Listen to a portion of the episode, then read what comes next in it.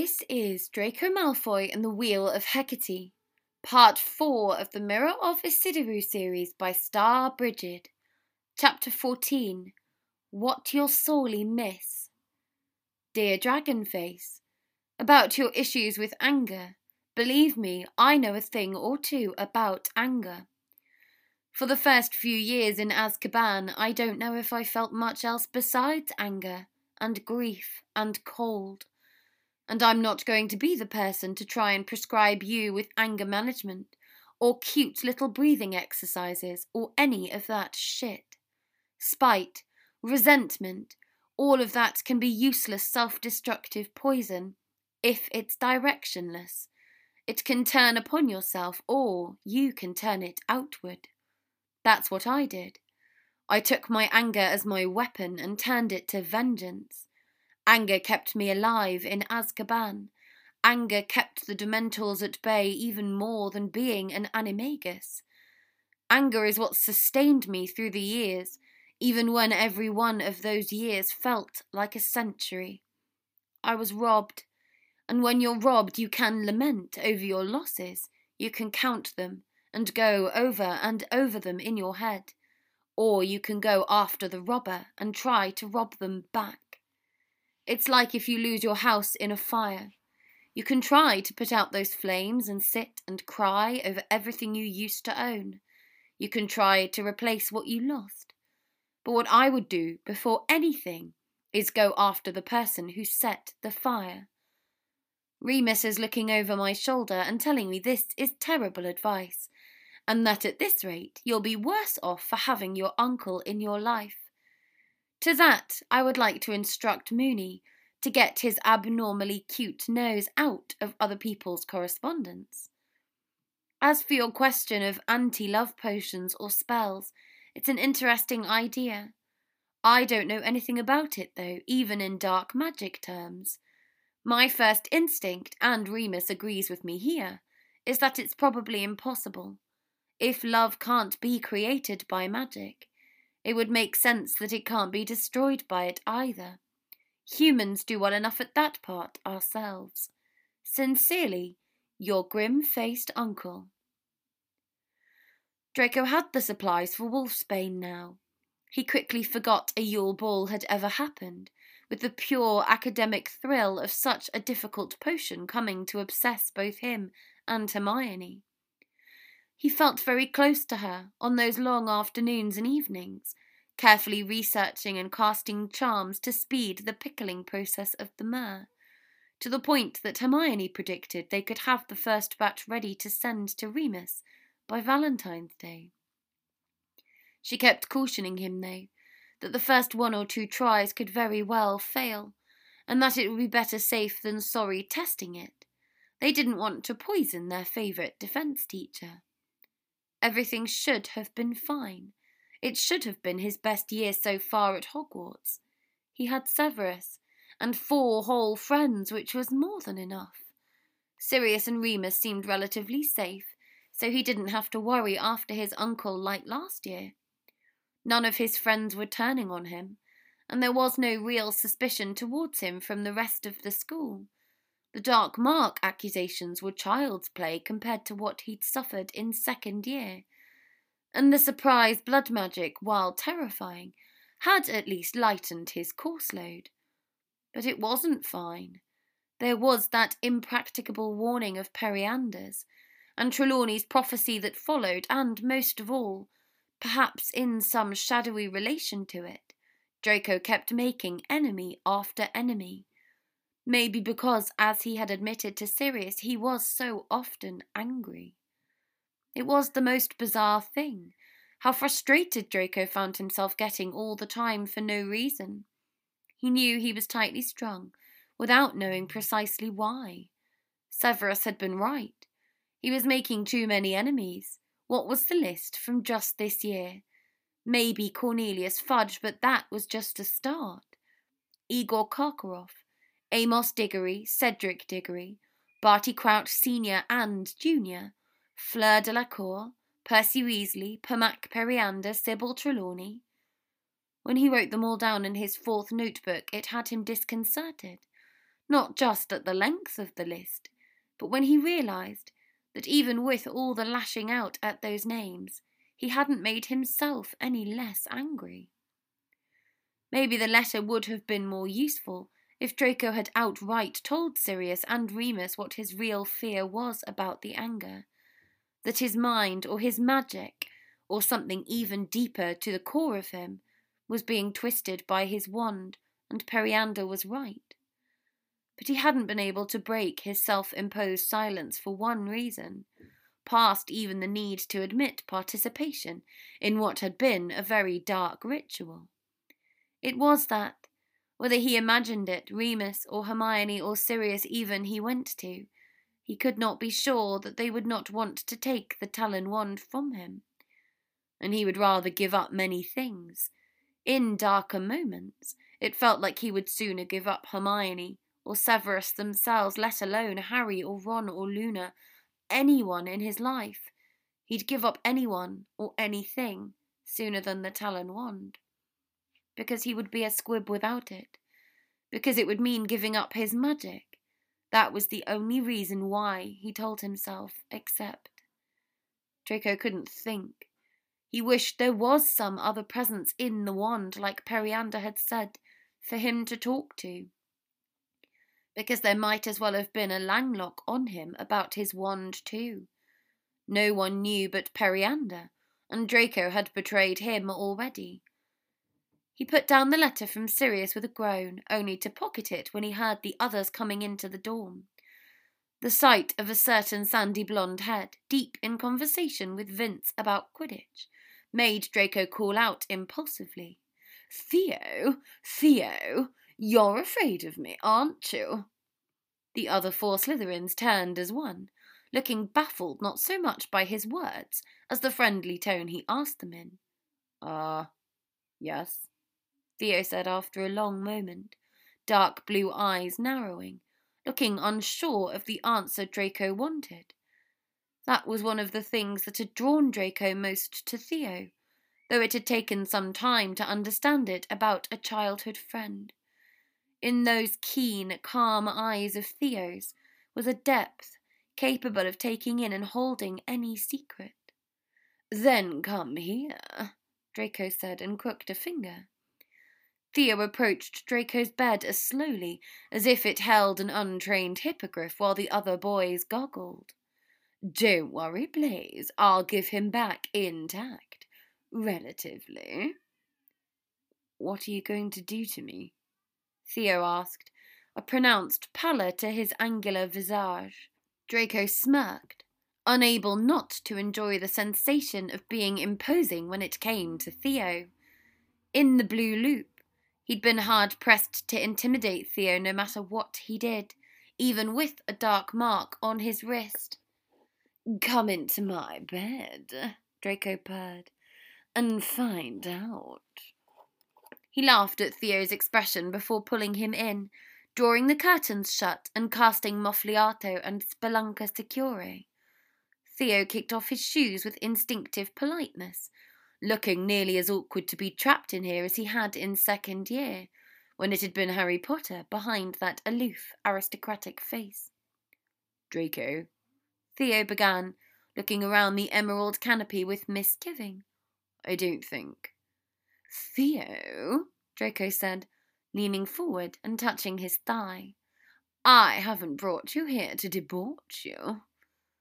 Even if the way Theo's eyes dropped to Draco's hand showed a certain skepticism towards that assertion.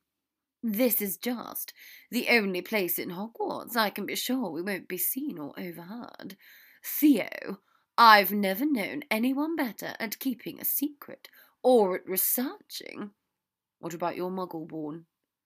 Researching dark magic, Draco finished, and Theo's faint anxiety gave way to arch exasperation.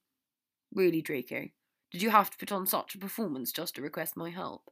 If my father ever hears about the puerile jokes you make. No, Draco drawled, that I'm not willing to reward you for your help should you prove useful. Yes, I could be quite charitable, given the right incentive? Oh, so it would be charity, would it? Theo retorted, and the way he raked his hand through his sleek, sandy hair made Draco think of Harry. Spare me, and I don't think yourself capable of menacing me into compliance. I already have, Draco said, and tapped his fingers on Theo's thigh. Theo shivered. Now, I know you're extremely curious, aren't you? Of course you are. I'm an extremely fascinating person. Theo didn't roll his eyes at that the way Severus would have, but the flash of his blue eyes was eloquent enough. So, you remember about my wand, right? No one said anything. Theo said quickly, raising his hands. He got a more calculating look, once Draco took it out and laid its bent form between them. I'll hazard a guess. Either you want to do something monstrous with it, or you're worried it's doing something monstrous to you. He watched Draco's face. The latter, then. Do you think it's influencing those bouts of exhaustion you have? Draco took a deep breath. Theo, this wand. Strange things happen around it, and someone's told me some things about it that I can't tell anyone. Or they might try and take it from me. I mean, even if they could. Draco reached down after and quickly stroked at the bend with two fingers, thinking intently. Don't worry. I don't want you taken from me. I just want to understand you. Theo tilted his head, staring as if wondering what horrors could be hidden in such a small piece of twisted wood. You want me to help you figure out what's wrong with Bellatrix Lestrange's wand? Draco nodded, leaning closer, and Theo shifted, frowning. And Why would I help you? And speak no more of charity. Draco considered, dismissing the threats that came to mind, and took his hand from Theo's thigh to pick up the wand and twirl it casually between both hands. Because I've recently come into possession of a certain book I think would interest you. He jerked his head to the side, and Theo fished out Manifestos of the Great Gellert Grindelwald from under the pillow. Theo held back a gasp, but his pretty eyes filled with the kind of naked, unrefined want that Draco had only ever seen in them in the Blue Loop, in very different circumstances, albeit in the same bed. Ah, ah, ah, Draco sing-songed, tapping his wand on the cover to hold it closed when Theo tried to look inside. Not for you until we've solved this. To keep, Theo said eagerly, and Draco knew he had him. If you can figure out what's wrong with my wand, you can take and keep every book I own. Tell me then. Theo said, dropping the book, though not without one last appreciative look. Even once they fell on Draco.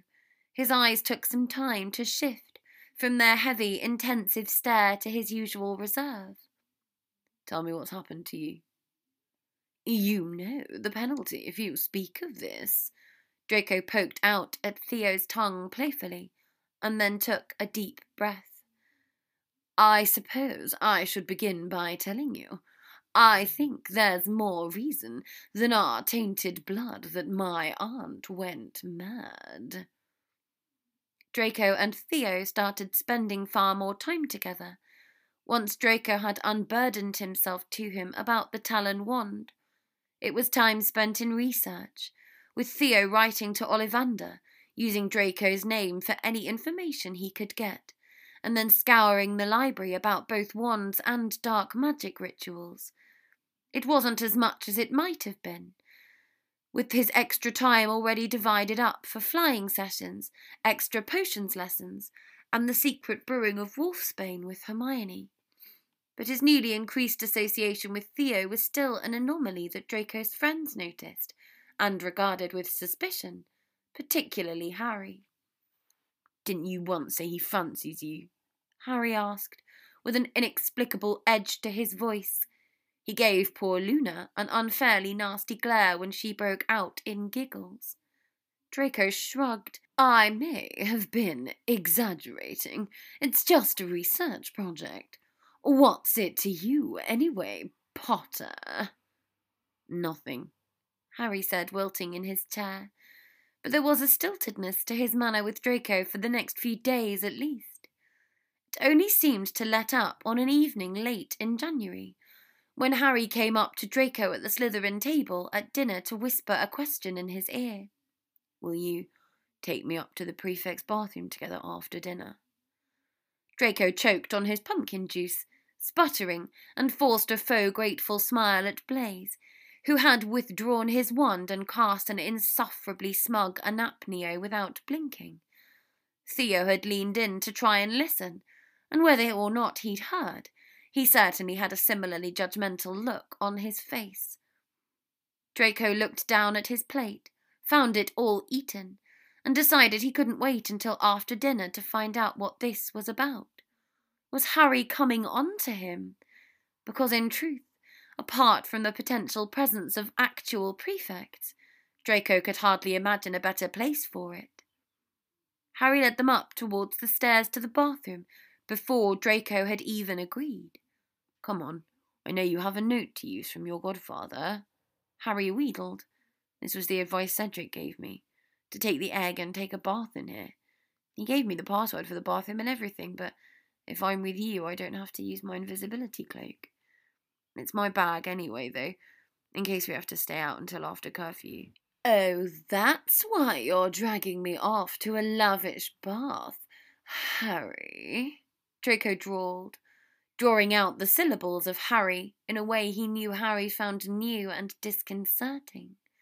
You might have said, Don't go getting a bloke's hopes up for nothing. What?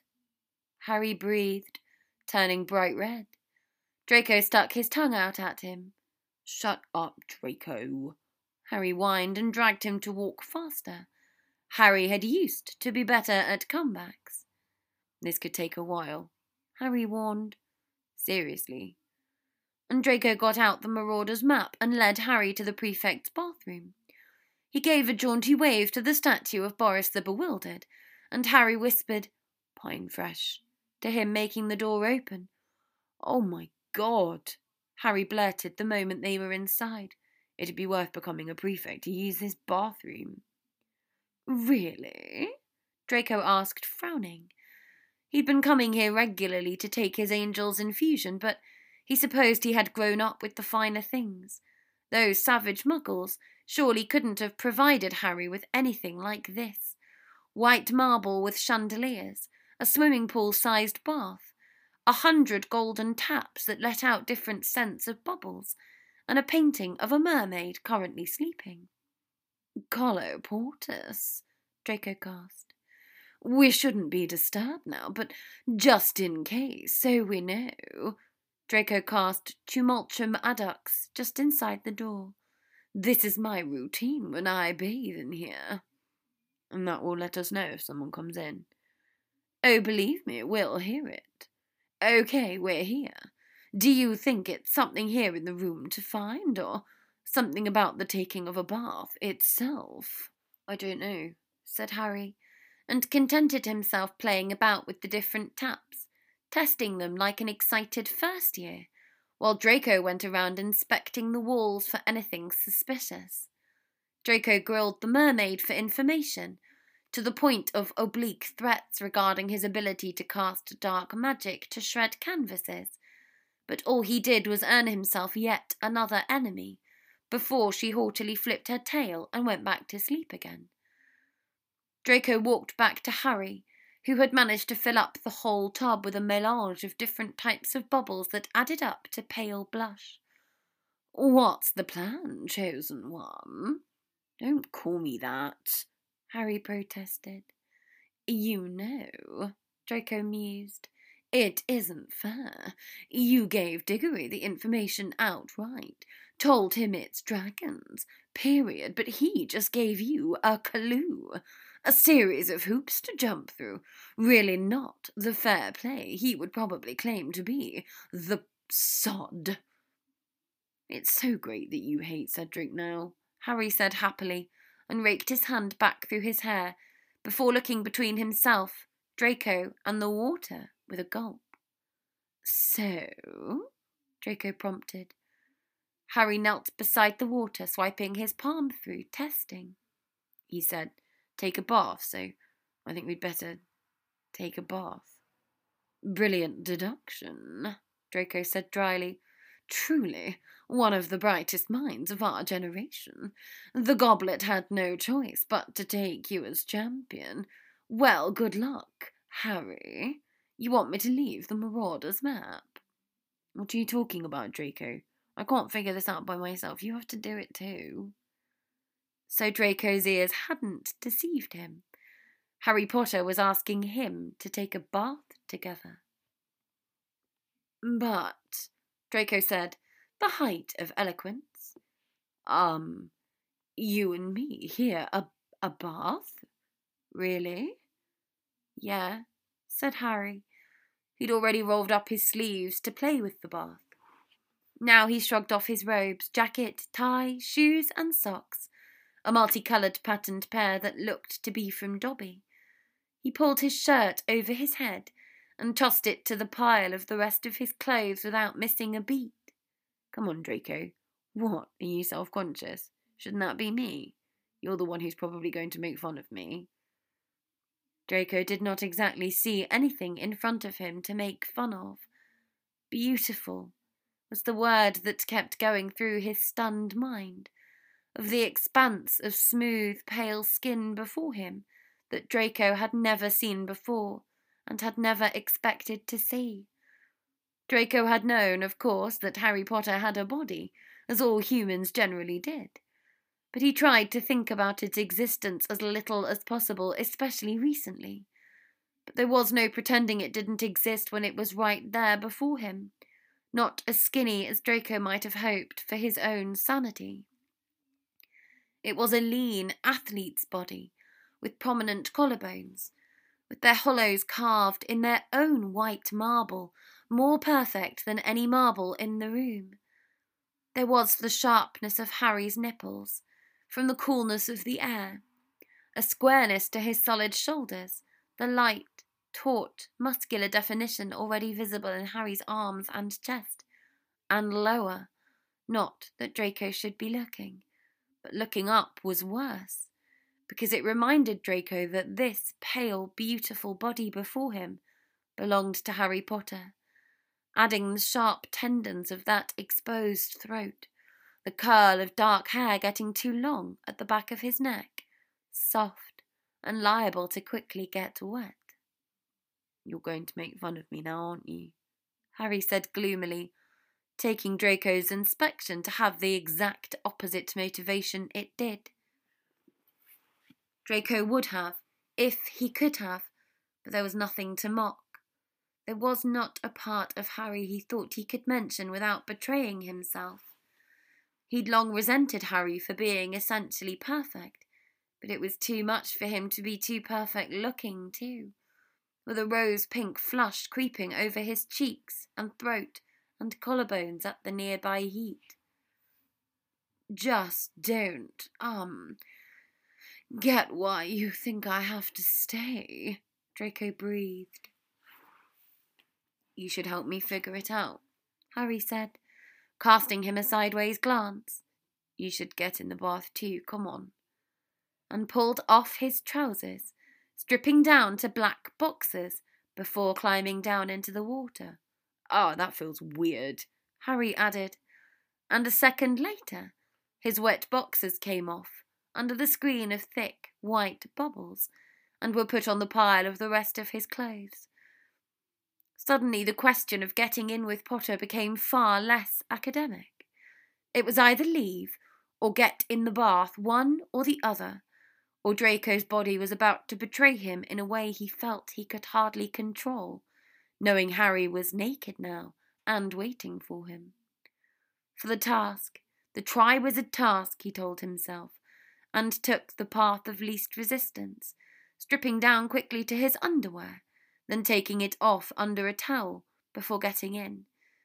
He didn't mind getting one of the many towels wet, but he had no intention of going back to Slytherin wet down there. He made himself not look at Harry to see if he was watching. He knew he was a bit taller than Harry, but less broad and paler yet, to the point it was borderline vampire like. Plenty of people could get past that, though. Draco had no illusion he wasn't attractive, just like his mother and father were. It was in the Malfoy heritage. No, it wasn't his personal appearance that would embarrass him today, but what Potter might spot on it, if Draco couldn't get his mind in order. Even as he was thinking that, his eyes drifted to where Harry's fingers were sliding over the surface of the water, playing with the bubbles. Hey, Harry said. Ah, thanks for helping. And glided over towards the other side of the bath to join Draco. He raked a wet, soapy hand through his hair, before frowning as he felt soap in his hair and getting just water to run through, slicking it back completely. His face being wet had somehow made his eyes look bigger. They were more prominent still, with his forehead and that famous scar on display. But Harry was not some practised seducer, far from it. Every effect he had on Draco was unintentional, which just added to the indignity of it. Harry nearly lost his footing coming to Draco and lost his glasses in the water. Draco lifted them with his wand and levitated them over to Harry's pile of clothes. Shouldn't be wearing them in the bath anyway, Potter. Harry. What if there's something I need to see? Harry asked, then quickly added, For the task. Flush darkening over his chest. His chest kept coming distractingly in and out of sight for Draco, right at the line of bubbles. That's what you've got me for, isn't it? Draco said, pointing to his own eyes. Harry squinted a bit but he seemed able to read the gesture from the other side of the bath from his weak laugh. And then Harry beckoned him over to his side. The egg's over here, actually, he called. Draco couldn't stop staring at Harry. It would have been humiliating if even the sight wasn't having an effect on him, one that made him eternally grateful Harry had added bubbles. God forbid Harry decided the clue from Diggory wouldn't work unless they bathed in clear water. The realization that Draco had left his wand over on the other edge of the bath sent him rushing back to get it, and he placed it as close to him on the rim of the bath as possible. When he looked up from its reassuring dark bend, Harry was watching him with those bare eyes. You splashed me, he said petulantly rubbing water and bubbles out of his eyes. Eyelashes sticking together darkened, each individual one almost visible. They were so close. Ah! Draco cried out, as Harry splashed him back on purpose. You, you animal! Draco yelped, covering his face as he tried to blink away the sting. You illiterate, barbaric animal cretin! Harry snorted and splashed him again for good measure. I am not one of your Weasleys to engage in snow or water fights. Stop it! I will use dark magic. Go ahead, Harry said. It's fascinating when you use dark magic. Then shut his mouth, flushing darker, as well he should. That was not an appropriate sentiment to be held by the saviour of the wizarding world.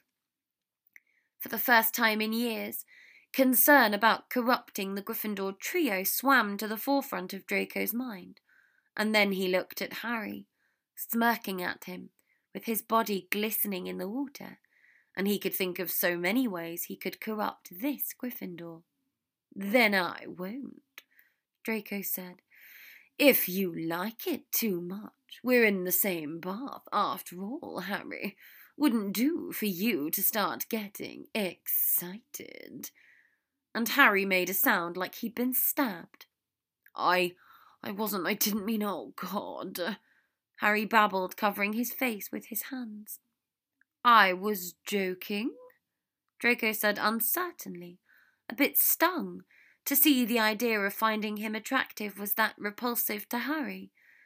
His belief that Severus was always right, well, except for when it came to the marauders, was reaffirmed yet again. Basilisk corpse. Thinking of that ought to be helping with his own personal issue with excitement. And yet his own act of prying Harry's hands off that mortified face just made it worse. Every sensation in his body starting to concentrate under the water, except for the parts where his and Harry's skin touched. When the dragon kisses the stag. Oh, right, sorry. Harry breathed, and seemed to have forgotten why they were there. When Draco pointed at the golden egg, he looked at it like he'd never seen it before, then looked back at Draco. Hopefully, he wasn't contemplating splashing Draco again. It's just God, Draco, I can't stand it. It's you. You're. You're so. I'd try putting it in the water if I were you, purred a rather familiar voice which did not do sultry very well. It's Myrtle, Draco said helpfully, recognizing the voice even before he saw her spectral form. Merlin, this had to be like Christmas morning for her. Two of her favourite boys in the bath, making her the unimpeded spectator of a personal nirvana.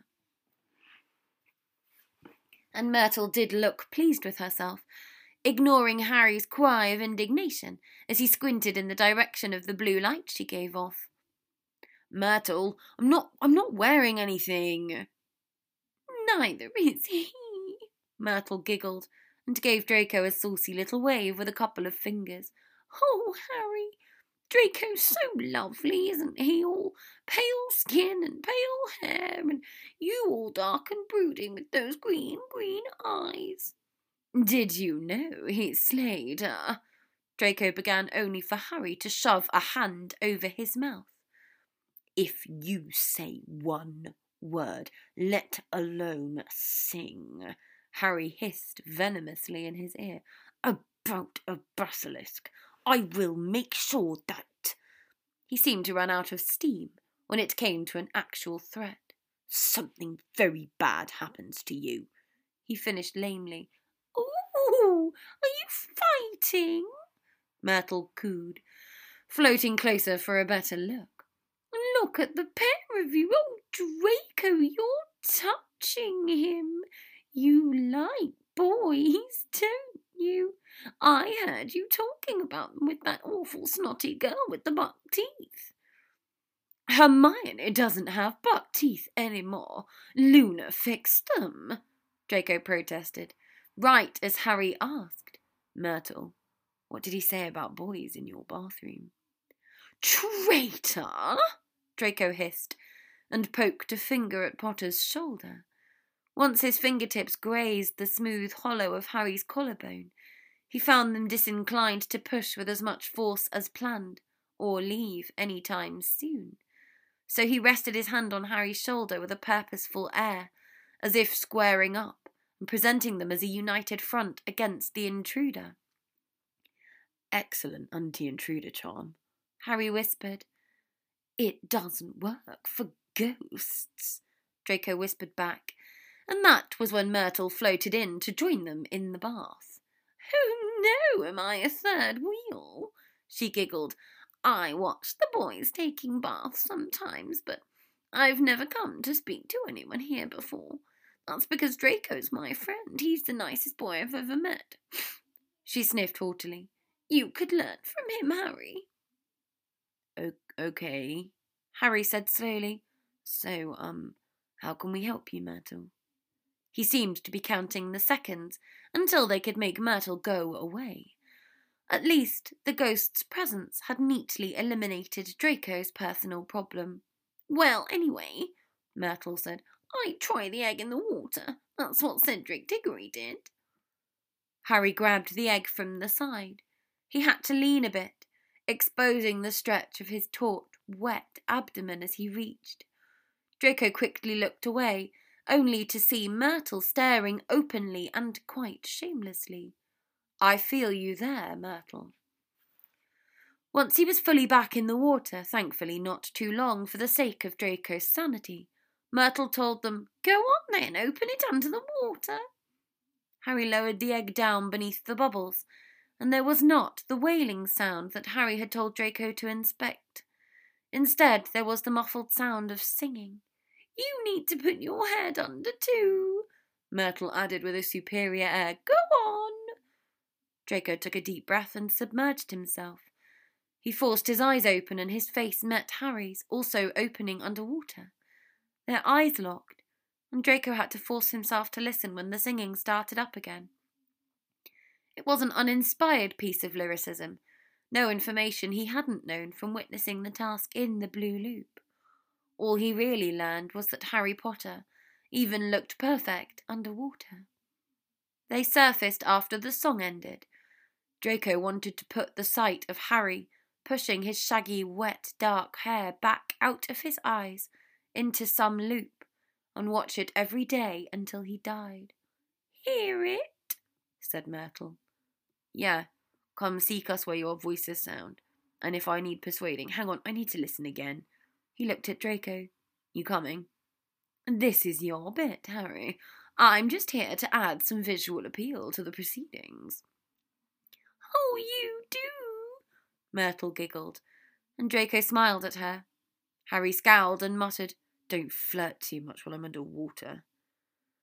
Harry had to do it six times total to have it all memorized, and then he had an infuriating difficulty puzzling it out. Draco was biased to think it was easy, since he already knew, but even Myrtle observed how slow Harry was at it. He kept looking plaintively over at Draco to solve it for him. Finally, he started getting somewhere. Underwater, Harry said slowly. What lives in the lake, apart from the giant squid? Grindylows, you simpleton, Draco said impatiently. Grindylows and mermaids. How did you get top marks in defence last year? Don't get me thinking it was a case of nepotism. That's it, isn't it? said Harry excitedly. The second task's to go and find the mer people in the lake and. and. He quickly ran out of steam. Wait, how am I supposed to breathe? Draco had opened his mouth for a smart comment, but Myrtle cleared her throat, liable to burst into tears at any moment, along with her eponymous moaning. Tanglers! she exclaimed, and got angrier at their blank looks. Talking about breathing in front of me, she said, with an ill portending rising hysteria. When I can't, when I haven't, not for ages. She buried her face in her handkerchief and sniffed loudly. Myrtle, Draco said, come on, just think. Have some perspective.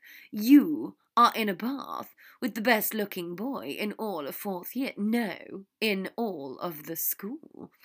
He's powerful. He's a world class seeker. He's charismatic, draws people in, and just to be near him is a privilege. Oh, and Harry Potter is here too, so just chill. He jerked his thumb towards Harry and enjoy the view. Oh, I am, Myrtle said dreamily, and seemed to zone out at the sight before her, which, admittedly, with Potter would not be a very difficult trap for anyone to fall into. What does it mean, do you think, Draco? Harry asked anxiously. We've taken what you'll sorely miss. It's like they're going to take something of mine, something I have to get back. I don't know, Draco said, and then said to hell with re- repeating the blue loop. He had suffered enough, pretending to speculate on information he already knew. I bet it will be people. That's what you're supposed to care about the most, right? The people in their lives. Maybe they're going to put the people you love the most underwater, and you'll have to go and save them. Is it strictly people regardless, or did it just happen to be a person that would be most missed for all the champions? Imagine if it's literal.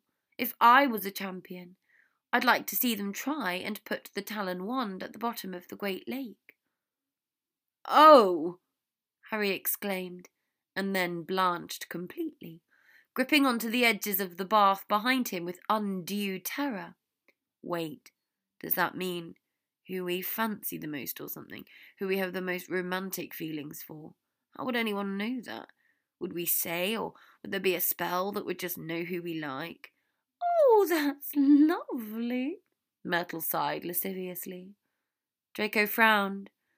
Don't be daft. It says who you'll miss the most, not who your dick will miss the most. You can care about people platonically, too. Unless there was far more between you and Ron than I ever suspected. Is that what prompted this summer's discovery of your latent bisexuality? For you, it will probably be Ron. He's your best friend, isn't he? Oh, Harry said, chewing on his lip. Yeah. And looked still inexplicably nervous, gazing around restlessly. Maybe he was wondering now how he would keep from drowning Draco's second favourite Weasley. Nebulus, Draco cast, climbing out of the bath, then called Accio bathrobe, and wrapped himself in it before looking over in Potter's direction. He could see nothing in the opaque smoke. What are you doing? You aren't leaving, are you? Oh, I can't see anything! Myrtle called in despair, and Draco laughed indulgently. Accio bathrobe, he called again, then felt and put it down. Here, Harry, I put it right behind you, I think. Get out and put it on, then I'll clear the mist. Hey, Myrtle, don't be sad. You know you'll see me and Hermione in your bathroom tomorrow. Suddenly it occurred to Draco. Hey, Myrtle, all the times I've been having my soaks here, have you been spying on me? From somewhere in the fog, a coy little voice called, I'll never tell. There were some thudding sounds, and then Harry announced, OK, I'm ready. They packed up while Myrtle watched them adoringly, and a look at Draco's watch told him it was definitely past curfew.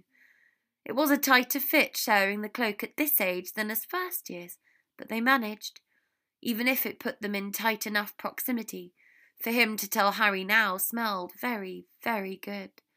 Would Amortentia now smell like whatever random combination of bubbles Harry had poured in like a simpleton? The indignities never ended.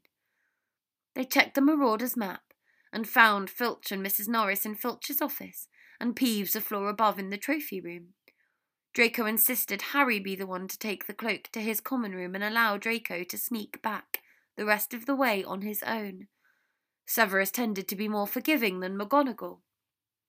But Harry stopped them to point out something strange on the map.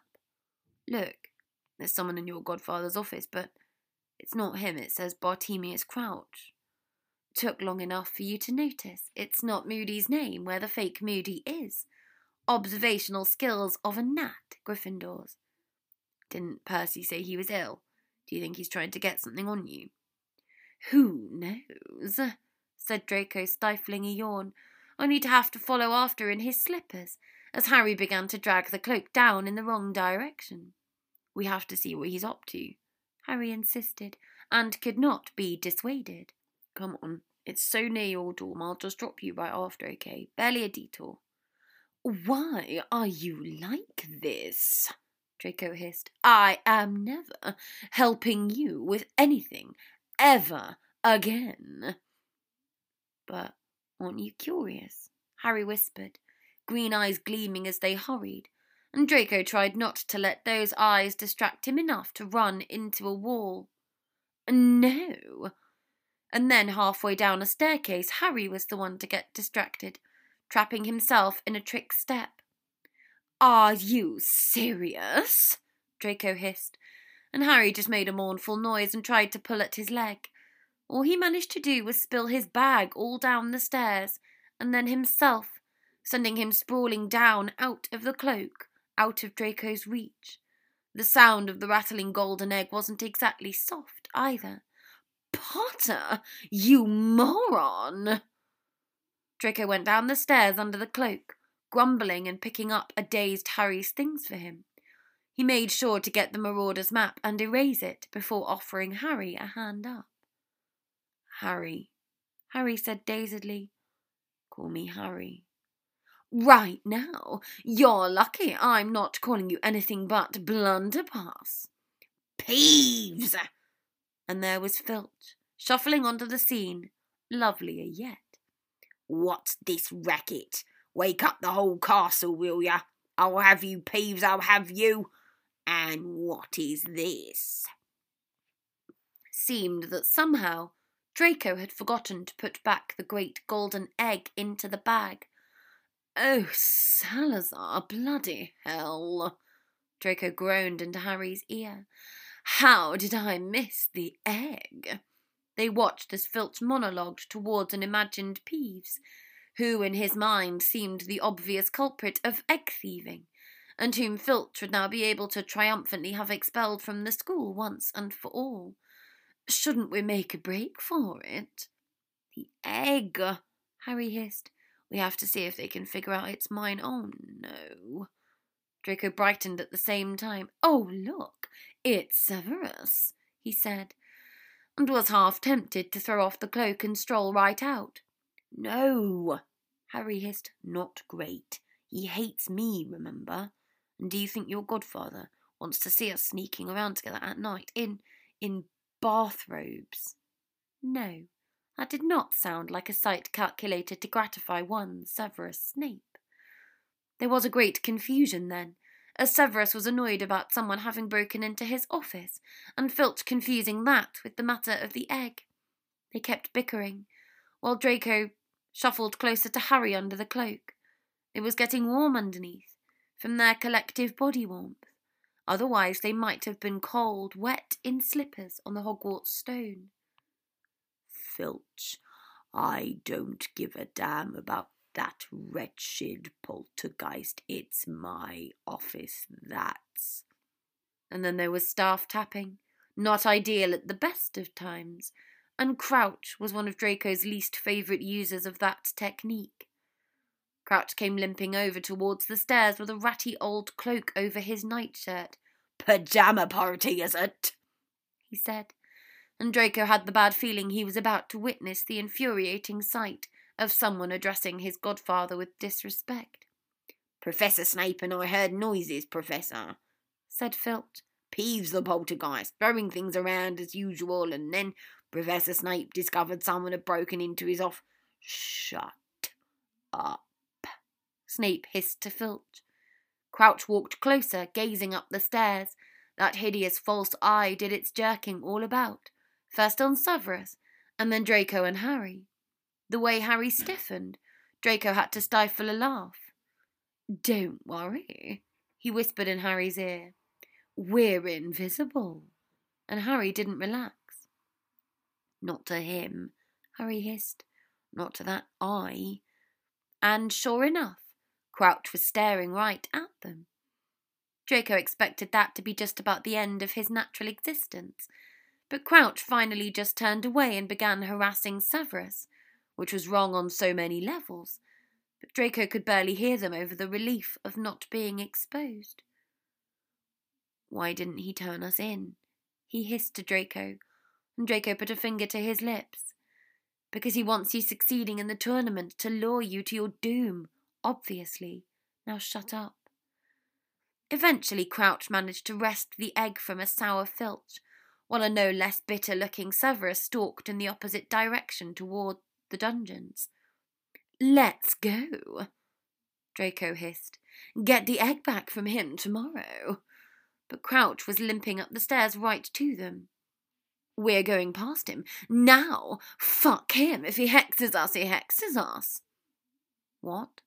Harry asked, mystified, but let Draco drag them right past Crouch, as if they had never seen him seeing them. They heard Crouch clear his throat behind them, but no steps or curses followed them on their way down to the dungeons.